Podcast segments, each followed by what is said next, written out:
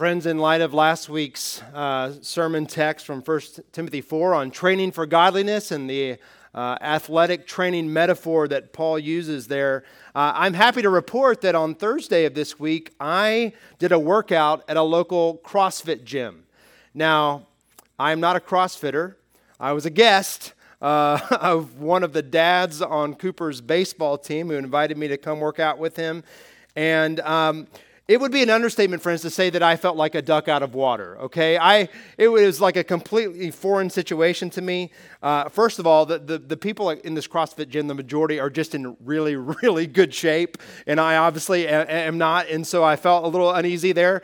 Uh, but then also, the workouts that these people do, friends, are crazy. Like, these people do like handstands against the wall, and I'm supposed to like hang and do like toe swings up, which of course, I'm like doing these modified versions of these very complex complex exercises. So I just felt completely out of water. Um, I, I, popped a blister in my hand in a one hour workout, which just as frankly is not right. That should not happen, uh, but it did. Um, at the end of the session, Mike, the, the brother I was with, he's a fellow, fellow believer, said something to the effect of, You know, it, it's amazing how many parallels there are between CrossFit and the local church. And I said, Well, what do you mean by that? And he said, Well, he said he, he began to tell me about CrossFit's welcoming environment toward guests and kind of the, the, the non judgmental attitude that coaches and participants have those, toward those with lower fitness levels. I said, thank the Lord for that. And then the, the camaraderie uh, of progressing together toward a goal. And Mike told me that CrossFit is really a, a very tight knit community uh, and that you know, as you go through these grueling workouts with the, the fellow CrossFitters, they really kind of become like family. And that made sense to me, having played sports and have kind of felt that same dynamic with my teammates. That, that analogy of a family made sense. Friends, a CrossFit community may be kind of like a family, but the local church really is one, isn't it? We're not family by blood, we're family by faith and the finished works finished work of Christ. In our salvation, not only did God forgive our sin debt, but He transferred our status, right? He, he made sworn enemies His sons and daughters, united together in bonds of love through Christ. By grace, God has given us spiritual siblings and parents to love and care for and encourage. Friends, this is really the theme of the sermon text this morning in 1 Timothy 5. So please turn there. 1 Timothy 5, it's on page 992 of the Bible underneath your seat. If you don't have a Bible, please avail yourself to that one this morning. If you don't own a Bible, we would love to give you that Bible. So take it without guilt. Take it home and use it and read it. We would love to give you that Bible. Friends, already in this letter from the Apostle Paul to the, the young pastor Timothy, uh, the church as family has already been a prominent theme. In chapter 3, if you remember, we learned that an elder is required to manage his own household well as kind of a, of a test case for his ability to care for the church, which implies that the church is the family of God, doesn't it? And then Paul just explicitly says this in, in chapter 3, verse 15, and what amounts to the purpose statement for 1 Timothy. Paul says that he's writing so that we might know to how, how to conduct ourselves, how to behave in the household or the family of God.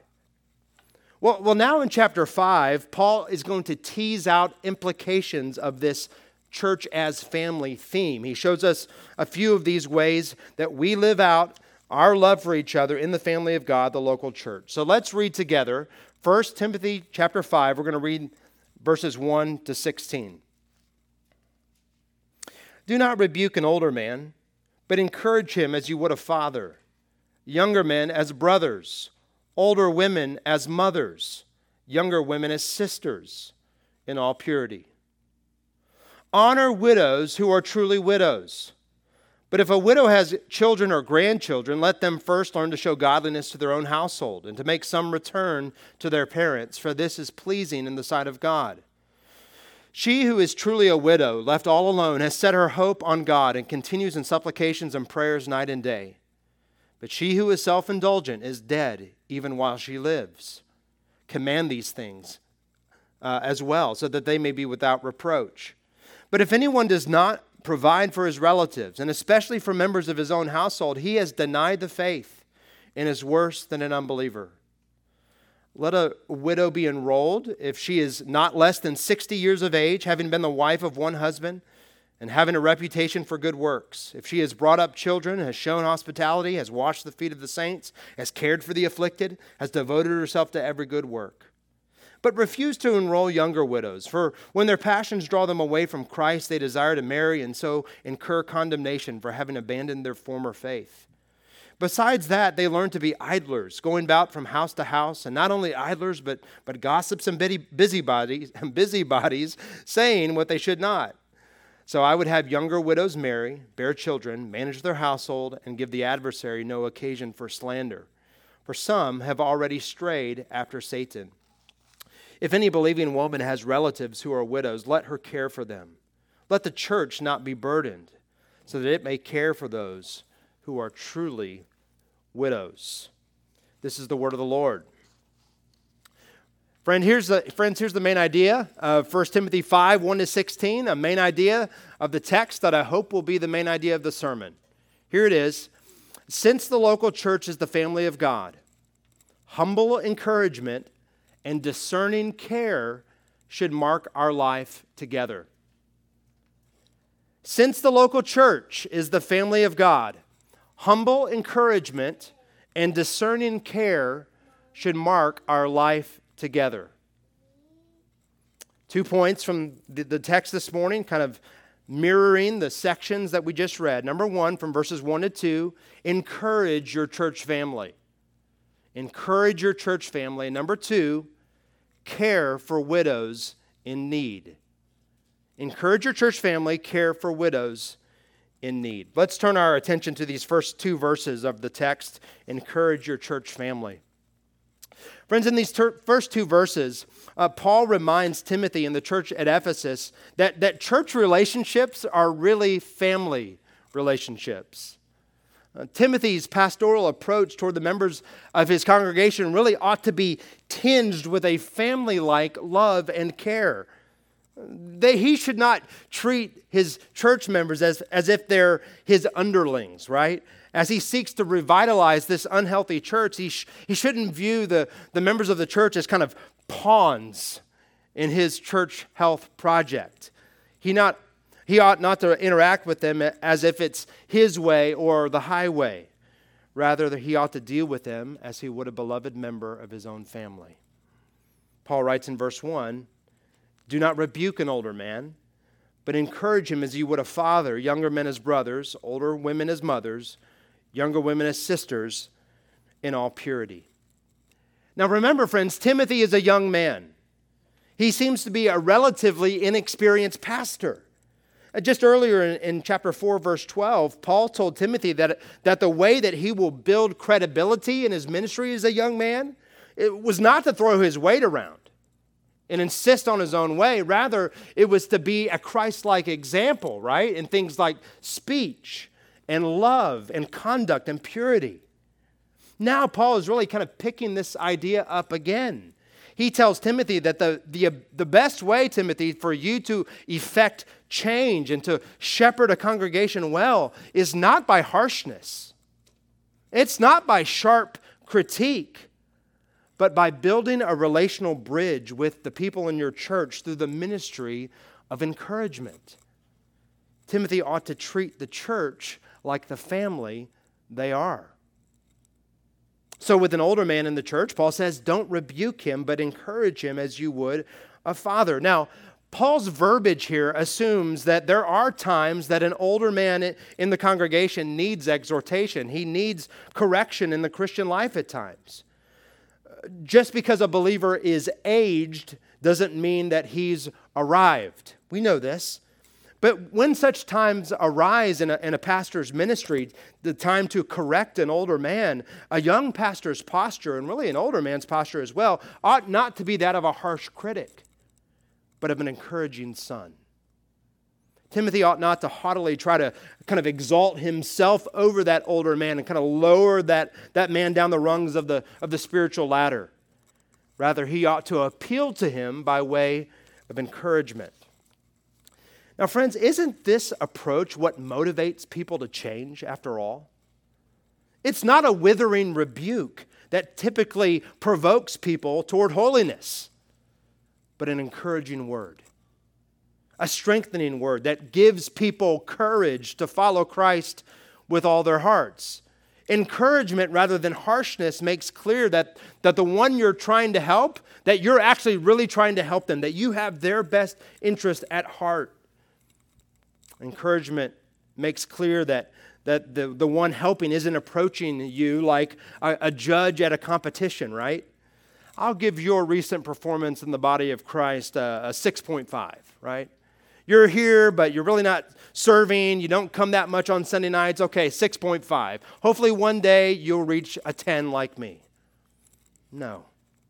No, what motivates people toward holiness is someone who's in their corner and uses God's word to encourage them toward faithfulness. Not as their critic, but as a son or daughter or sister or mother. Friends, this ethos of humility and deference and encouragement in the family isn't just true for young pastors. Really, it should permeate the congregation. It's like a kind of like a drop of food coloring diffused in water. This, this, this color of encouragement should diffuse into the church and color all our relationships. Friends, it's so easy for young believers in the church to think that they've got it all figured out, that their way is best, that the older generation just doesn't get it, right? But what the younger generation often fails to remember is that life experience, the life experience and wisdom that, that accompany gray hair is invaluable. Instead of telling the older members what they need to hear, young Christians ought to be quick to listen and slow to speak slow to rebuke. There ought to be a warmth and tenderness between the sons and daughters of the church and the dads and moms and granddads and grandmoms of the church. And Paul writes that this same family dynamic should dictate Timothy's relationships with younger men also. Just because th- these young men are closer to Timothy in age doesn't mean that he ought to think that he's superior to them. And he can kind of talk to them in a condescending way. That just because these members lack the gray hair, it's okay to disrespect them. No. Young Pastor Timothy ought to encourage men like brothers, as peers within the family unit. He ought to be eager not to lord over them, but to walk alongside them and strengthen them. And friends, it's not only the, the case with the men in the church, is it? Paul says that Timothy should also develop the same encouraging posture toward the women in the congregation. He's to encourage the older women as mothers and the younger women as sisters in all purity. Friends, just as a son ought to tenderly love and encourage his mom and sisters, so should be the approach of men to women within the family of God. That's what Paul clearly says. Friends, I think it, there's a strong implication here for pastoral ministry. It's important to note that elders in the church are to shepherd the whole flock, not just the men, right? I think Paul's words here undercut kind of like an over-realized patriarchal vibe that sometimes exists in churches that the pastors really only deal with the men and then it's the men who encourage their wives. I mean there's a there's an element of truth in there somewhere, but friends, that that approach kind of leaves single women out in the cold, doesn't it? It really does. And it doesn't square with what the Bible says about pastoral ministry. Elders oversee the spiritual good of the entire church. We shepherd the entire flock. We want to come alongside the mothers and sisters of the church and encourage them pastorally in, in, in ways appropriate and, and helpful by reminding Timothy to encourage the younger women as sisters in all purity, Paul is realistic about the temptation that sometimes accompanies relationships between men and women in the church.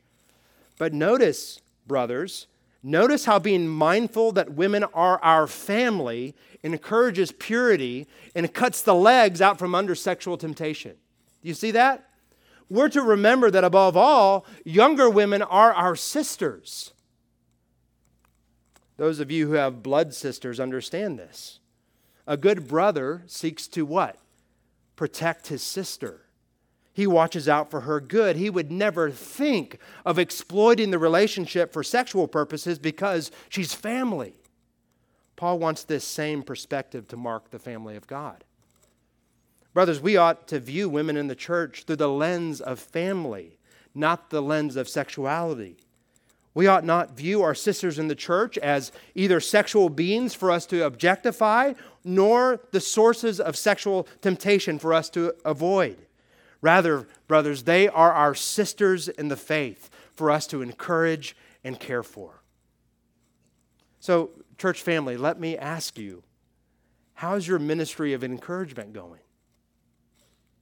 How's your ministry of coming alongside your, your siblings and parents and the church for their spiritual good? When you gather with the church family on Sunday, do you come armed with a mindset of encouragement? Or are you here merely to consume? According to the New Testament, encouragement, friends, is one of the primary reasons the church gathers. Listen to Hebrews 10 24 and 25. Hebrews 10 24 and 25. Let us consider how to stir up one another to love and good works, not neglecting to meet together. That's the Sunday worship gathering, as is the habit of some, but encouraging one another. And all the more as you see the day drawing near. Friends, why must we make the Sunday morning gathering? Here I am preaching to the choir because you're here. Why must we make the Sunday morning gathering an immovable pillar in our lives, in our weekly calendar. It's not merely to worship and receive the word. According to Hebrews, we must not set aside the weekly gathering so that we do not set aside our ministry of encouraging one another. A ministry that God has given to each one of us. You say, Jon, I'm, I'm an introvert. I'm an introvert. Large groups suck the life out of me. Okay, I, I, I get it. Uh, not experientially, because I'm not an introvert, but I do understand what you're saying. So, friends, if you're an introvert, when you come to our gatherings on Sunday, make it a goal to pick out one person. Make it a goal to pick out one person that you can encourage in the faith. One person that you can check in on or pray for or set up a meeting with later in the week. Okay? That would be a great goal for you. You say, Jon, you don't know my schedule, man. I come into Sunday exhausted. Uh, I, my work schedule is crazy. My kids are up all night. You just don't understand. Oh, I do understand, actually. I'm usually up all night on Saturdays, too. It's all good. Pray for me in that. But here's the thing if we come with this encouragement mindset, if you do that, friends, you won't be the only one expending spiritual energy if we all come with this mindset, we all are kind of actively shifted into drive, not, not the reverse of a consumer mentality, but actively into the drive of moving forward toward each other in encouragement. And guess what? Even if you're tired and worn out, the chances are, if we all have that mindset, you will receive encouragement on the Lord's day, not just give it according to Hebrews, the ministry of presence on the Lord's Day, our, our presence at the, at the gathering, the ministry of presence fosters the ministry of encouragement so that we make it faithful to the end. What really happens, friends, on Sunday is that Sunday is kind of like the springboard or the launching pad for encouraging relationships within the body all week long.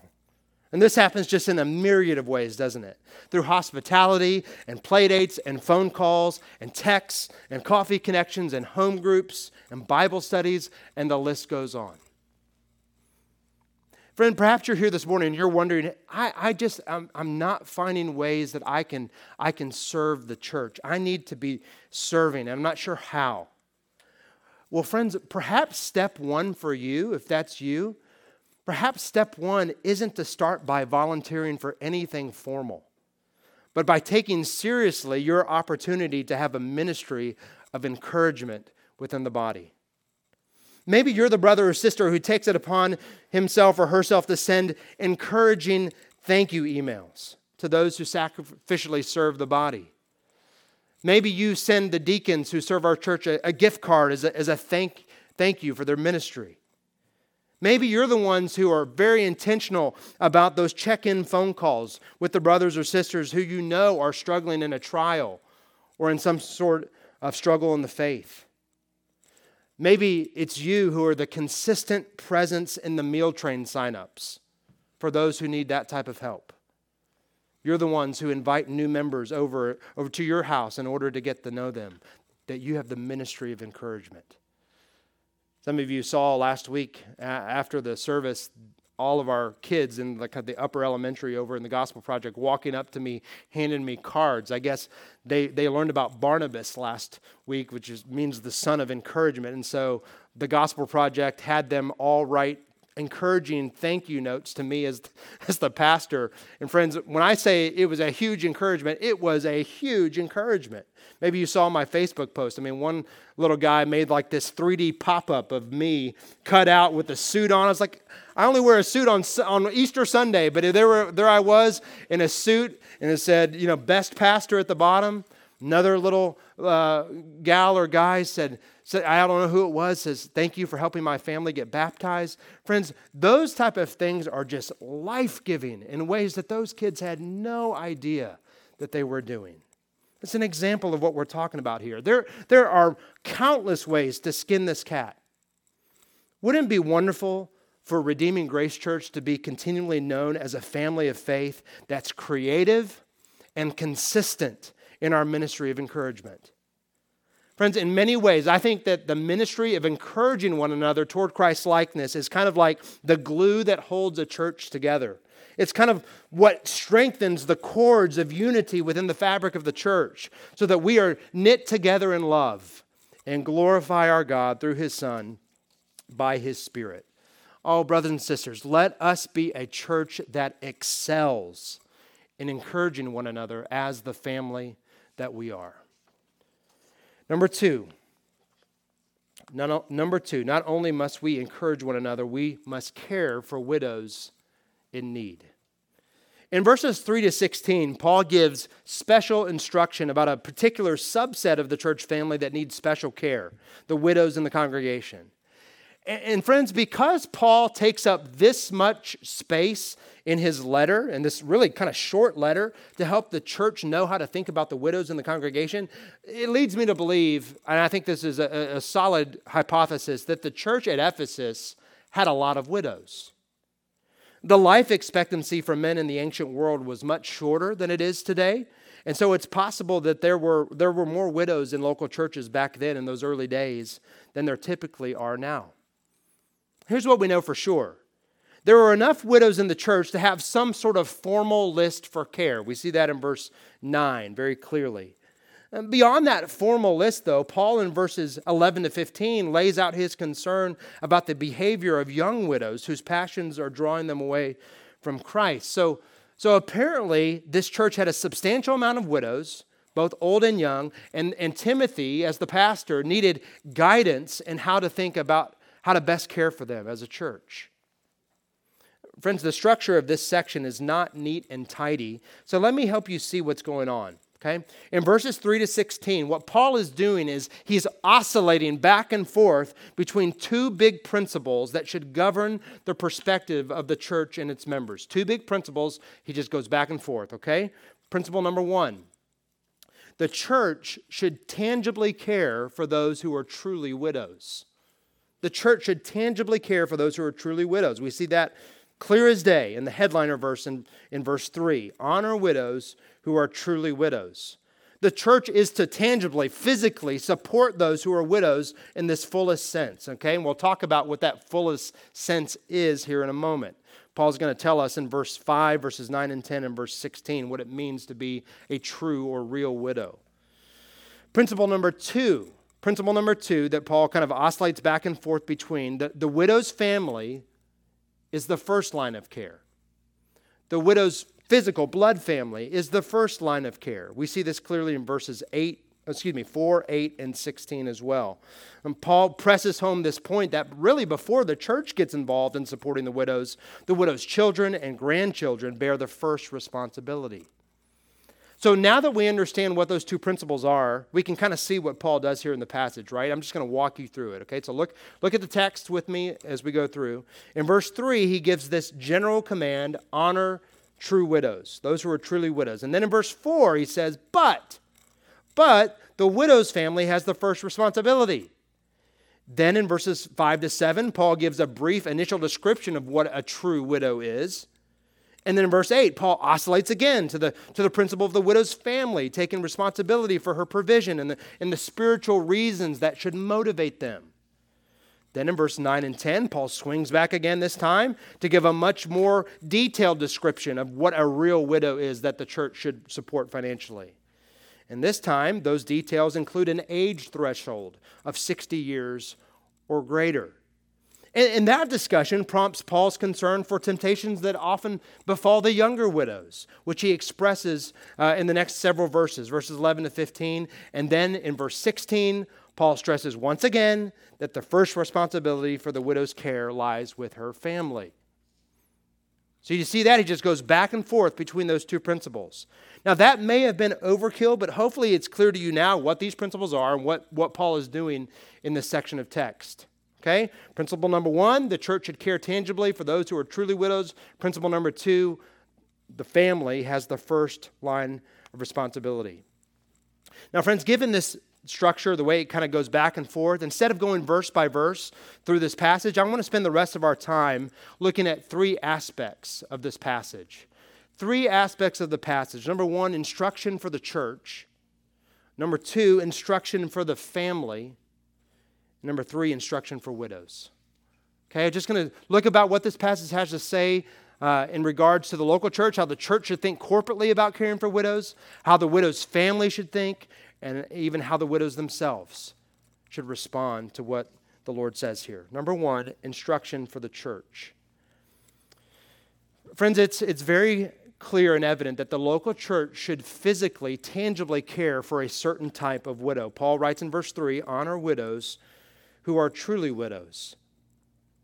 It's clear that Paul isn't just instructing Timothy as an individual, but Timothy as the, the kind of the representative head of the church. Timothy is to lead the church at Ephesus in honoring widows, which simply means giving them their proper due, giving them their proper recognition. Now, Paul is, is not talking about just uh, a kind of a, a natural respect for widows or even an emotional support of widows, but honoring widows in action he expects that local churches provide material and financial help for a certain type of widow as the expression of their love for Christ. This is part of the good works by which churches commend the gospel to a watching world.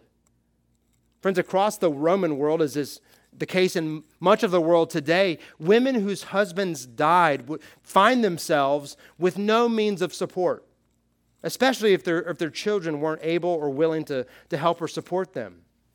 It wasn't at all common in that time for, for women to earn significant income in, in the workplace. And so, widowhood in the ancient world was especially vulnerable. It was an especially precarious station for a woman to find herself in. In the eyes of society, widows were nobodies, they were helpless. By virtue of their circumstances, they were dishonored but it ought not to be so among the family of God. Paul says, honor those who are truly widows. These older sisters and mothers in Christ are worthy of our highest esteem and help. Listen, when Timothy uh, read these instructions after Paul had written them to him, when he read that letter to the church at Ephesus, I don't think they would have responded in shock or confusion like, What? Really? We're to use church funds to help widows? No, friends, anyone who knows the history of God's people would know intuitively that that was the case. In the Old Testament, Yahweh, the covenant Lord, is revealed to be one whose heart is especially drawn to help the helpless. In Exodus 22, Deuteronomy 24, 26, and 27, the Lord instructed his people that they likewise ought to care for the orphan and the widow and the sojourner, since he himself does. After all, God had brought Israel out of Egypt when they too were helpless. Throughout the Old Testament, care for widows is an indication of righteousness, while the unrighteous disregard the vulnerable. Listen to Job 24 3.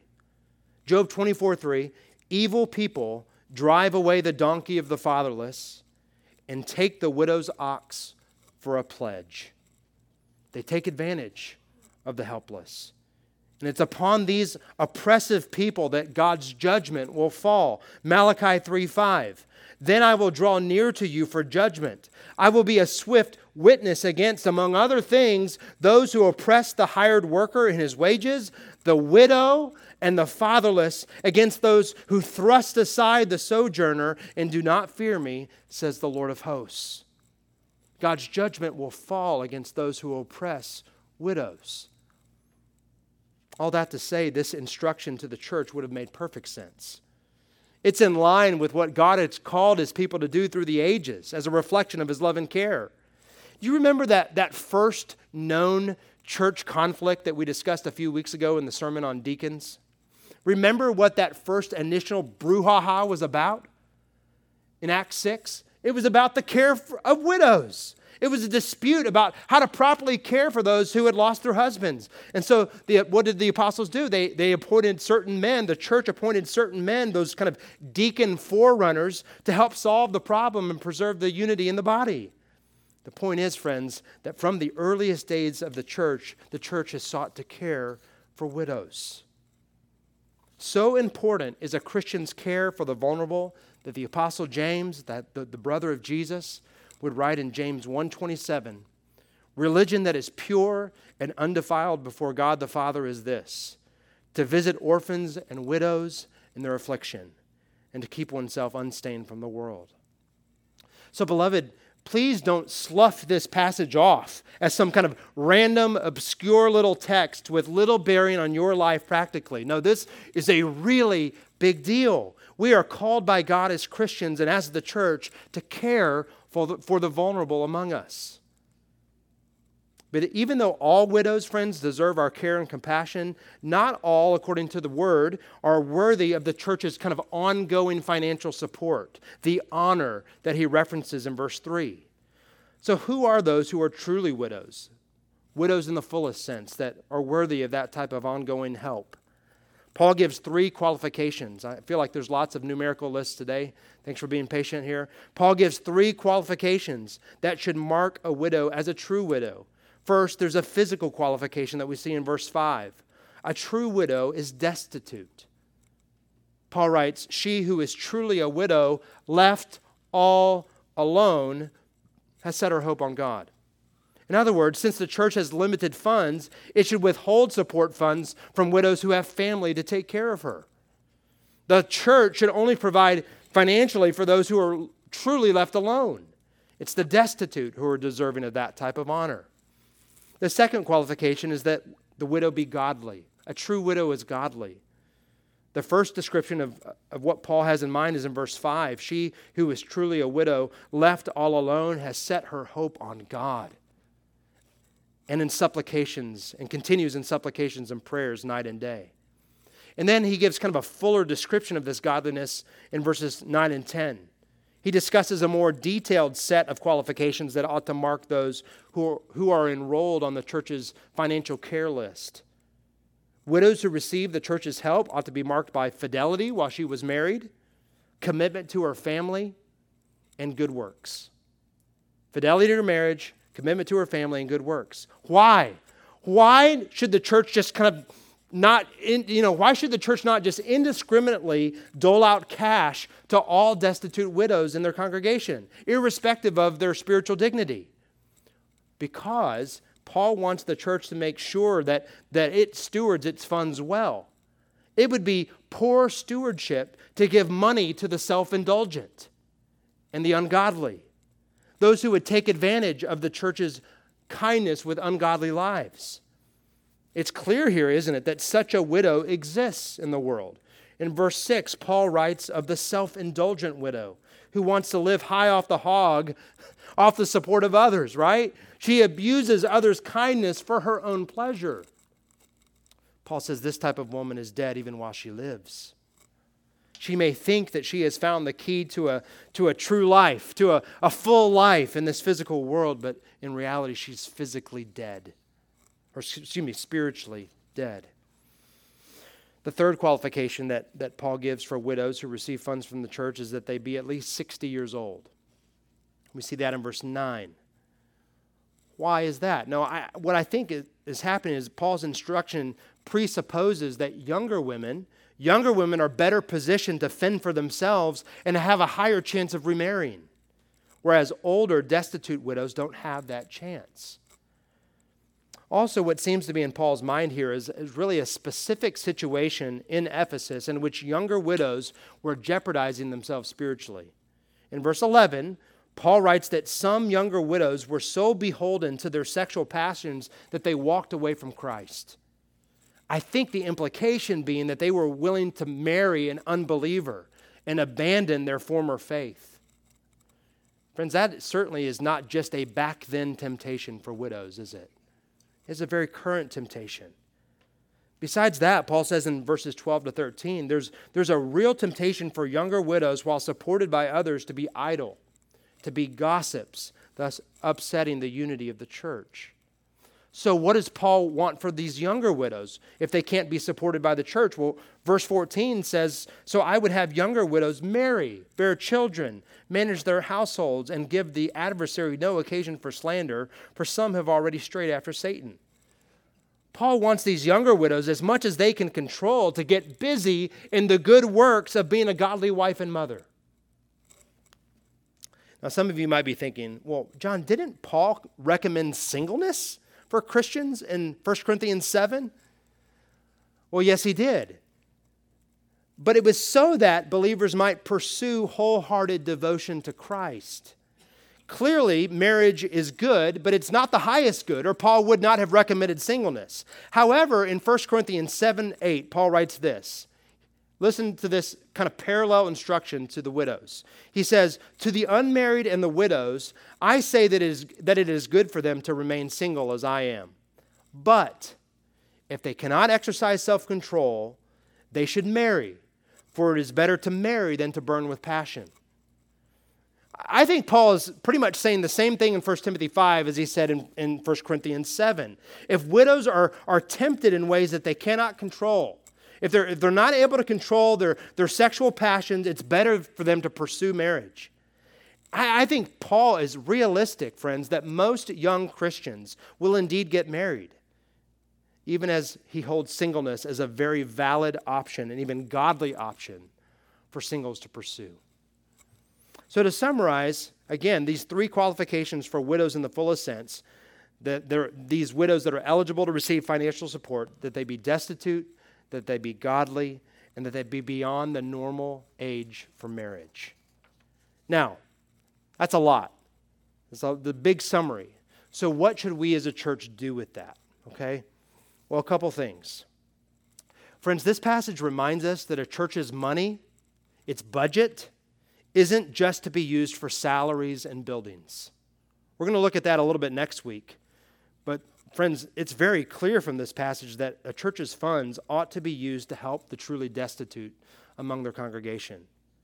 Now, we don't currently, as a church, have any of our widows who are, who are financially supported by us. But if, if one of our, our, of our members met these qualifications, friends, we ought to be eager as a church to honor such a woman with our funds.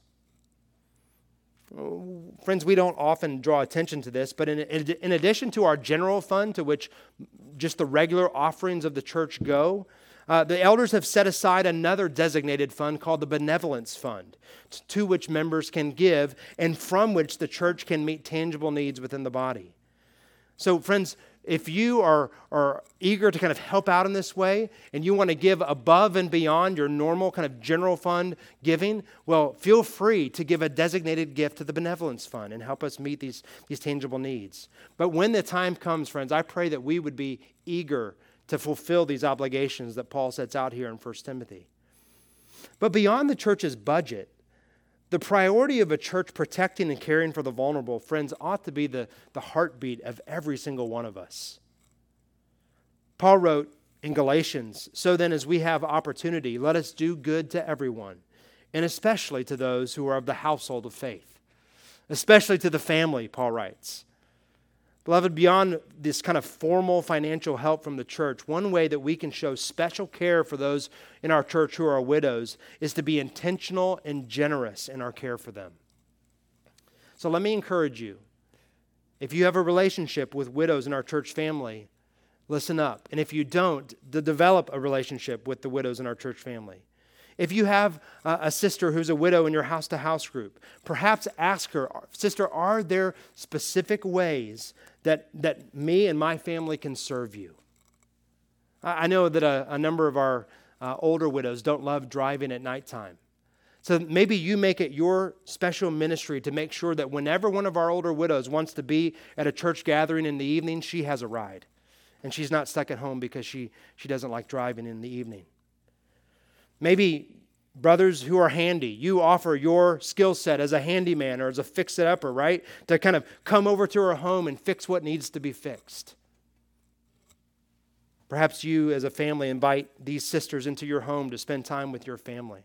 Friends, we don't only want to be known as a church who encourages, we want to be a church who takes seriously our responsibility to care for widows among us. So let's honor them just as we are called to do. This is one of the good works to which God has called us that, that showcases His loving care in the gospel. That we ought to let our light shine and so ornament or beautify the gospel of Jesus Christ. So that's the instruction for the church. Let's now move to the instruction for the family. When it comes to the financial support of widows, friends, the church is really the second line of defense, isn't it? The first line of care is the widow's family. Paul writes in verse 3 Honor widows who are truly widows, but if a widow has children or grandchildren, let them first learn to show godliness to their own household and to make some return to their parents, for this is pleasing in the sight of God. Friends, this is not an opt in, opt out type of thing for Christians, is it? For Christian children and grandchildren. It's not something that we do only if it's convenient to us for our career or our home situation. No, making sure that widowed mothers and grandmothers are financially and materially provided for is part of our Christian duty. Paul says explicitly in verse 4 that this type of care is one of the ways that we tangibly demonstrate godliness, the God honoring life through faith in Christ. Caring for widowed moms and grandmoms is pleasing in the sight of God.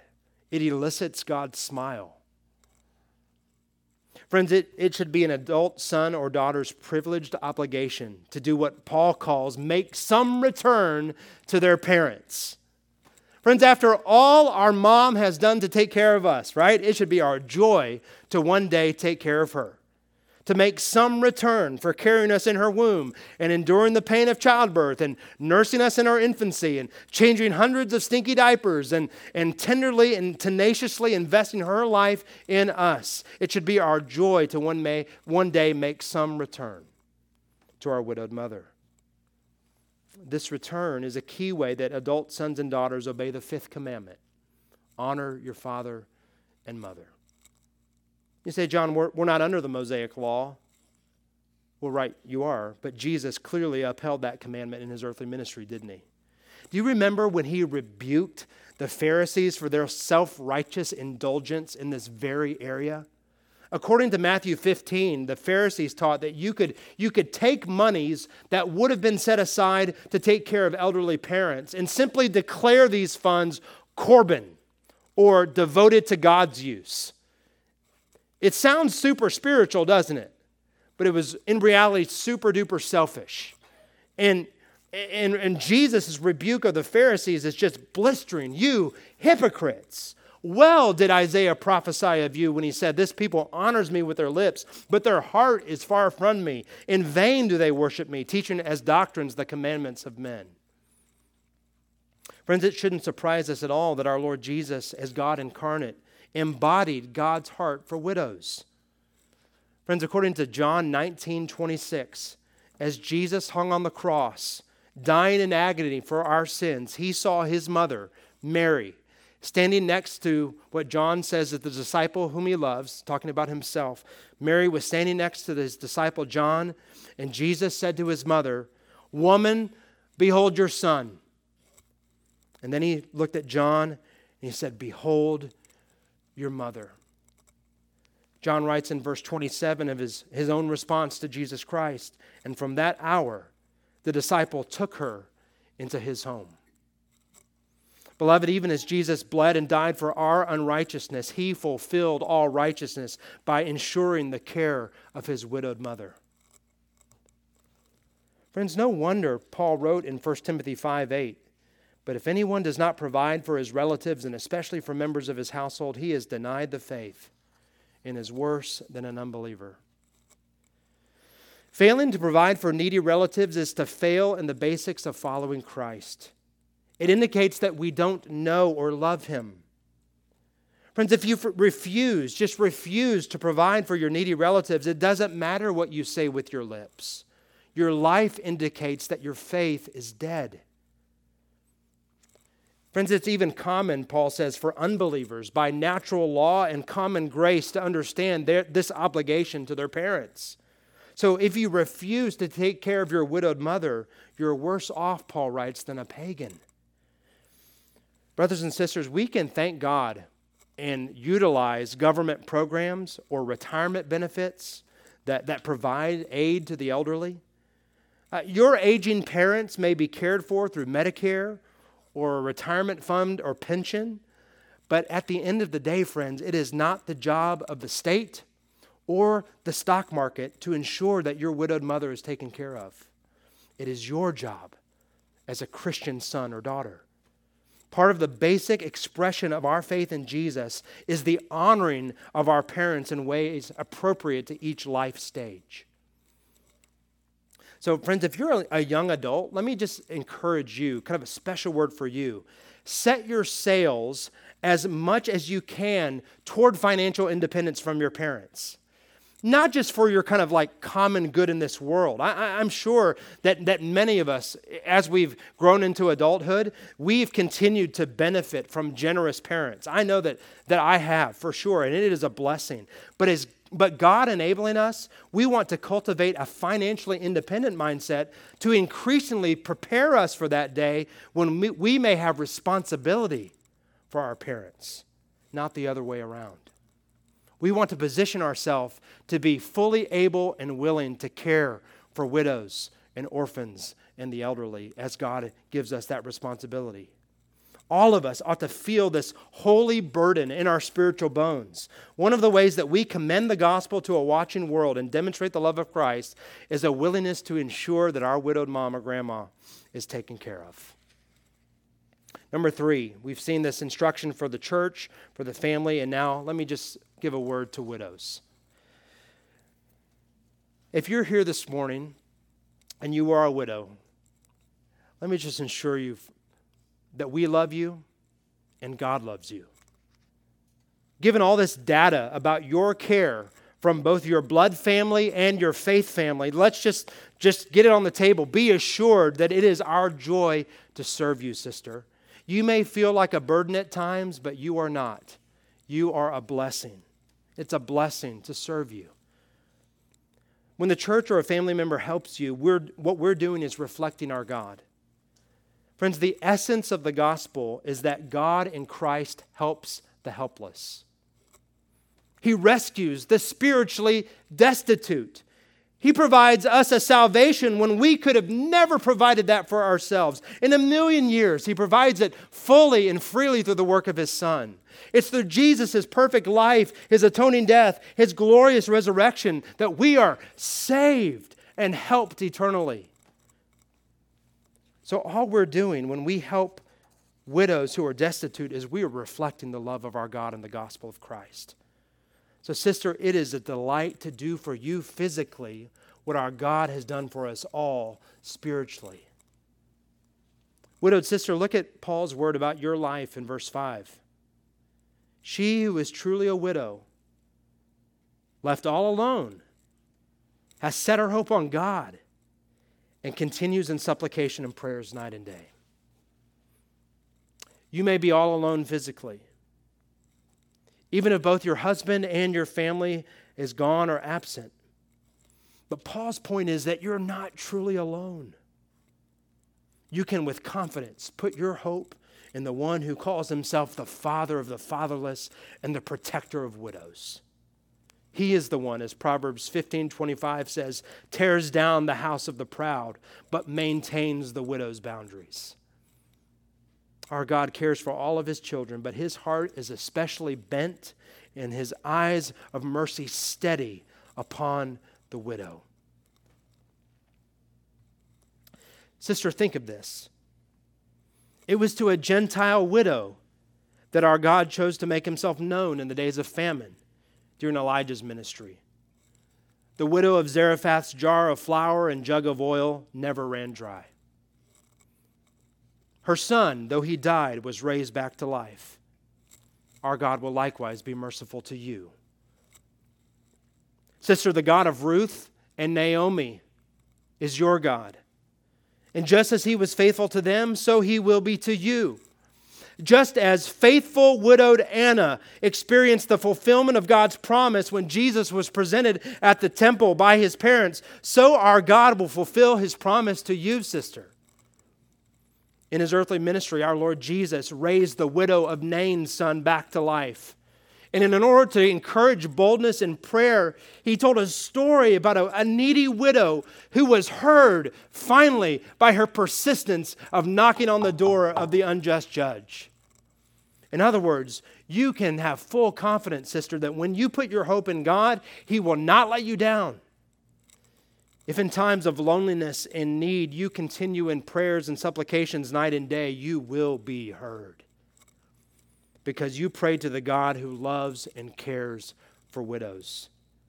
He is committed to providing for you, even as He has given you a faith family and for some of you, blood relatives to provide for you in this life. Let's pray.